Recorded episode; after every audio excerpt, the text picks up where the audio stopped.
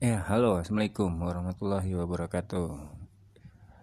Masih bersama gua di sini, Febrianto Kusuma Atmaja atau biasa dipanggil juga Betok. Oh ya, yang belum tahu IG gua atau belum follow IG gua, coba tolong di follow dikit ya kan, diintip dikit, coba tahu berfaedah. Akun ID gua namanya atmaja.clan. Oke, di follow ya supaya followers gua banyak. Oke, langsung aja untuk kali ini. Sebenarnya gue bingung mau bahas apa gitu kan, topiknya apa, tapi setelah gue pikir-pikir kayaknya tadi ada satu kejadian yang enak banget buat dibahas, yaitu jadi tadi sore lah, jam-jam berapa ya, malam deh, habis maghrib jam-jam 7-an gitu, gue update status di WhatsApp. Terus tiba-tiba ada teman lama gue, teman SMA sih, yang udah lama gak ketemu, gak ngobrol, jarang whatsappan juga, tiba-tiba nge-whatsapp, ngajak nongkrong. Ya kalau ngajak nongkrong sih gue masih sama siapa aja terbuka gitu kan, cuma di sela-sela dia ngajak nongkrong ada satu hal yang menarik sebenarnya. Memang cita-cita dia sih, sama gue dulu juga sempet pengen juga bikin ada project, kasarnya project rintisan atau project ya nggak ada duitnya gitu lah, malah kita yang keluar duit gitu, jadi kayak semacam bikin YouTube gitu. Jadi kan temen gue itu bisa dikatakan musisi gitu kan, apa jago lah main gitarnya, nyanyinya juga lumayan, dan sering ngamen ke kafe-kafe segala macem gitu. Nah dia nanyain lagi gitu kan, selang setahun apa 2 tahun gitu wacana untuk bikin YouTube, karena kan dia tahu gue suka ngedit video, terus juga ambil angle, terus cara memasarkan atau mempromosikan sebuah talent atau teman-teman gue yang berbakat. Itu gue paling suka sebenarnya dari dulu, meskipun gue nggak dapet apa-apa dari mereka ya, karena memang dasar pertemanan aja gitu kan. Jadi ya singkat cerita dia ngejak nongkrong, terus sambil ngejam kata dia, dan gue diminta untuk ngedokumentasin berupa video supaya dia bisa mainan YouTube atau dia bisa upload ke YouTube gitu. Siapa tahu mungkin di dalam pikiran dia, siapa tahu dia bisa viral kayak yang lainnya gitu kan. Nah gue langsung aja, karena ya kita selang setahun 2 tahun gitu kan, ya udah pasti barang tentu banyak apa ya bahasanya, pemikiran-pemikiran kita yang juga ikut berubah gitu kan. Jangan kan setahun 2 tahun, sehari pun ketika kita ada suatu kondisi yang bikin kita harus berubah, kita pasti berubah besokannya gitu kan. Gak mungkin kita jatuh ke lubang yang sama atau yang menurut kita itu gak bermanfaat buat kita, ya kita gak lakukan lagi gitu, gak kita lanjutkan gitu kan. Nah karena singkat cerita sebenarnya memang gue dari dulu ya sampai kemarin mentok kepala 3 sebetulnya memang gue tuh terlalu berusaha membahagiakan semua orang lah bahasanya, apalagi temen gitu. Gue rela-relain meskipun ibaratnya gue harus keluar uang kalau misalkan memang gue punya uang, kalau misalkan gue punya biaya atau punya tenaga gue korbankan juga buat temen gue punya waktu gue luangkan waktunya buat temen gue, terus juga gue ada skill atau kebisaan gitu yang gue bisa, terus temen gue butuh gue bantuin dengan skill gue gitu kan. Ya kurang lebih begitulah bahasanya. Nah sekarang karena dengan ya apa ya enaknya sebutnya, pergantian momen, pergantian circle dan lain-lain, pengalaman juga yang udah banyak kelewat selama setahun 2 tahun, yang mungkin sekarang pemikiran gue itu berubah. Jadi sekarang gue udah gak bisa lagi nih kasarnya kayak dulu yang ngerintis dari nol gitu, yang asal gue suka ngelakuin, gue kerjain bareng-bareng gitu kan segala macam, yang tujuannya pun sebenarnya gak jelas buat apa gitu. Kalau dulu oke. Sekarang ya gue udah agak sedikit lebih realistis sebenarnya, tapi tetap gue sebenarnya idealis. Nah bingung dah lo. Jadi ya gitu deh intinya, gue udah gak bisa lagi ibaratnya ketika dia tanya, yaudah sekalian dokumentasiin gue ya, toknya bla bla bla bla bla bla, ya gue langsung Karena mungkin menurut dia gue masih betok yang dulu, yang siap sedia lah gitu untuk bantuin teman segala macem, tanpa ada pikiran untung rugi lah bahasanya. Nah, kalau tadi enggak, gue beda, gue jawabnya langsung oke aja gitu. Kalau nongkrong sih gue nggak pernah ada masalah, tapi untuk yang dokumentasiin ataupun bikin video dan segala macam nanti untuk ke YouTube, ya gue langsung jeplak kalau itu ada duitnya nggak, langsung gue gituin. Ya tega nggak tega, cuma ya gimana, kita udah punya kebiasaan gitu ya. Meskipun ngedit gue juga nggak jago-jago, tapi seenggaknya kan ada sesuatu yang kita korbankan. Kalau dulu oke, kita di bawah kepala 3 ya gue masih buat seru-seruan dan segala macem gitu, buat belajar, buat nyari pengalaman dan lain-lain. Sekarang ya gue realistis, gue udah mungkin ngorbanin waktu gue, ngorbanin biaya juga sebenarnya.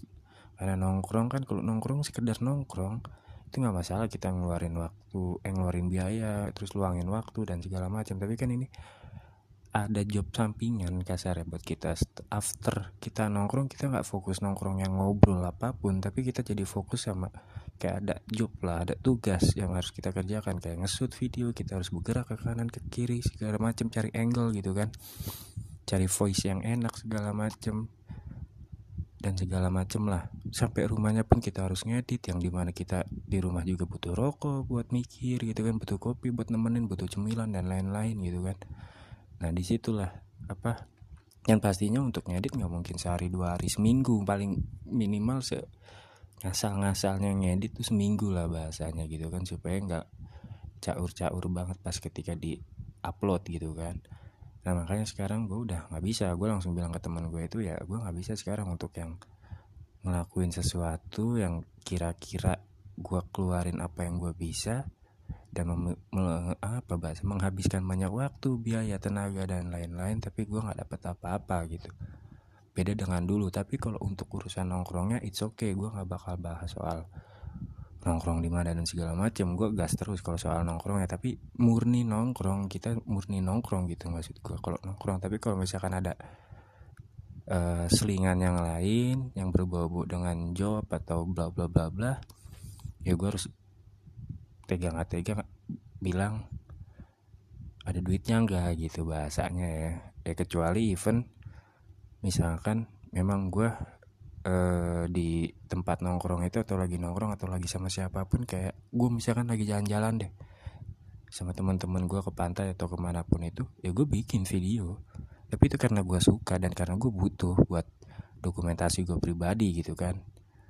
Nah itu gue nggak perlu pakai duit segala macam, nggak perlu nanya gue duitnya berapa segala macam ya, karena emang gue suka dan itu gue tanyain ke dia. Ya bisa aja gue nggak perlu nanya duit dan segala macam ya, tapi gue tetap sesuka mood gue dan gak bisa dipaksa segala macam. Kalau gue mau ya pasti gue rekam atau gue record, tapi kalau gue gak mau ya gue pengennya nongkrong gitu bahasanya lah. Tapi kalau emang tetap harus ada gue nge-shoot segala macam, video tag dan segala macam, ya lu mau bayar gue berapa kan gitu bahasanya. Ya paling gitu aja. Jadi memang serba salah sih sebenarnya. Ini juga ada pembahasan menarik sebenarnya. Apa? Sebenarnya antara usaha itu kan banyak macamnya, ada yang penyedia barang dan penyedia jasa, terbagi dua kategori untuk yang namanya usaha gitu ya, atau wirausahawan dan lain-lain lah bahasanya kita nyebutnya. Yang penting intinya ada dua jenis kategori atau dua jenis lah usaha, yaitu penyedia alat atau barang, yang satu lagi penyedia jasa. Nah seringkali misalkan kayak kita, contoh sederhana penyedia barang itu adalah ada teman kita yang ngejual barang lah bahasanya, misalkan jualan sepatu. Nah jualan sepatu ini pasti mau nggak mau kita nggak akan pernah minta gratis gitu ya. Siapapun teman kita yang jualan berupa barang itu pasti kita nggak akan mungkin tega minta gratis, karena dia kelihatan oleh kita fisiknya, dia pasti punya modal atau dia mengeluarkan modal untuk si barang tersebut. Dan soal untung ruginya baru kita bicara soal tawar menawar biasanya. Misalkan ada teman kita jualan sepatu harganya 300.000. Nah biasanya kita tawar tuh 280 lah sama temen. ya selama memang nawarnya masih masuk akal sih, mungkin teman kita juga nggak tersinggung gitu kan, dan mungkin dikasih. Iya deh sama temennya gue kasih lah 80.000, karena kita masih mikirin yang namanya dia pasti keluar modal untuk bisa mendapatkan atau menjual si barang tersebut atau si sepatu tersebut lah, bahasa beripat lagi dah. Nah tapi untuk penyedia jasa atau teman-teman kita yang punya skill, atau kalian sendiri yang punya skill, atau gue yang punya skill berupa jasa lah bahasanya. Misalkan lo bisa yang namanya ngedit foto atau ngedesain lah, ngedesain apapun itu ya, soal caur atau jeleknya itu selera gitu ya, bagus atau jelek itu selera, yang penting lo bisa, basicnya lo bisa desain gitu. Nah pasti teman lu yang lain ketika itu berupa jasa cuma bilang minta tolong, boro-boro dibeliin rokok, boro-boro dibeliin kopi, apalagi berupa uang. Nah sekarang pertanyaannya, adil nggak ketika kita punya skill kita harus bisa yang namanya ngebantu teman, sedangkan teman yang melakukan usaha berupa penyedia barang itu nggak dilihat dari yang namanya materi lah bahasanya. Nah ini kan dua perpaduan yang kadang makanya orang suka nyepelein. Lu kan bisa ini, bantuin gue dong benerin ini. Misalkan mekanik, teman kita ada yang jago lah bahasanya soal nyervis motor ataupun reparasi motor. Nah ketika kita motornya rusak, kita minta tolong teman kita. Teman kita mau udah berepotan tangannya sama oli, mungkin juga kebeset-beset tangannya sama mur sama baut dan lain-lain. Kita mencoba bilang terima kasih, atau bahkan mungkin paling mending rokok lah dibeliin atau kopi. Tapi kan itu sebenarnya nggak adil, dia punya jasa, dia punya keahlian di situ, yang dimana kalau misalkan kita bawa ke bengkel mungkin juga bisa 100.000, 200.000. Nah ini kita justru sama teman sendiri malah cuma ngargain pakai rokok sama kopi, atau bahkan gak sama sekali, cuma ucapan terima kasih lah. Ini logikanya kemana? Itu teman lu coy. Justru yang seharusnya lu dukung dia supaya berkembang, supaya dia lebih semangat lagi, supaya dia punya motivasi lagi untuk ngelakuin apa yang jadi keahliannya. Bukan malah lu kendorin dengan hanya terima kasih dan segala macem. Begitupun juga sama teman lu yang dagang gitu, dagang berupa produk atau barang. Nah gak sering, pasti kita sering nemuin ketika ada temen yang jualan, boro-boro kita beli itu dagangannya, kita malah beli di tempat yang lain yang lebih mahal, yang padahal kalau misalkan dilihat mungkin selevel harga kualitas produknya, tapi kita lebih tertarik malah belinya ke shop lain atau online shop lain lah, atau pedagang lain dan lain-lain lah.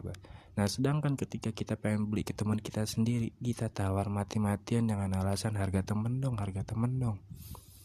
Ya kita gak pernah tahu seberapa lama dia nunggu supaya dagangan itu laku. Bisa jadi dalam seminggu itu dagangannya gak laku sama sekali coy. Dan lu datang pengen beli yang dia harap jadi rezekinya dia, justru lu malah minta nawar dengan harga teman yang kadang harganya tuh lu minta dengan harga gila men. Bahkan modalnya dia aja gak ketutup. Itu bukan harga teman lagi, yang ada justru lu merusak pertemanan kalau kayak gitu caranya. Jadi ya kita saling ngerti aja lah. Kalau teman ada yang dagang ya kita tawar boleh, tapi yang penting masuk akal aja gitu ya kan. Terus kita kalau ada punya teman yang punya keahlian ya janganlah sampai yang cuma minta tolong dan segala macam. Kasihlah uang kalau misalkan dia nggak mau, ya seenggaknya kita udah memberi ininya lu aja lah, asiknya lu aja. Yang penting jangan sampai dia kosongan gitu. Dia kan mengeluarkan keahliannya juga gitu kan, yang mungkin dia belajar, dia begadang untuk bisa jadi apa yang jadi keahliannya gitu. Oke, paling sampai sini dulu bahasan gue untuk soal apa judulnya tadi ya pokoknya gitulah, tentang pertemanan, tentang kita saling pengertian sama teman kita sendiri lah ya kan. Oke, mungkin nanti kalau ada pembahasan lain gue bakal bahas lagi, yang pasti ya random aja, nggak bakal gue niatin kayak beginilah iseng-iseng aja apa yang kejadian hari ini gue bahas kalau lagi inget, tapi kalau lagi nggak ada ya udah nggak bikin podcast gitu kan. Oke, sampai sini dulu. Boleh juga nanti request mungkin yang ada pertanyaan atau mungkin saran pengen dibahas tentang topik apa, boleh juga. Oke, terima kasih semuanya, semoga suara gue renyah di kuping kalian, dan Assalamualaikum warahmatullahi wabarakatuh.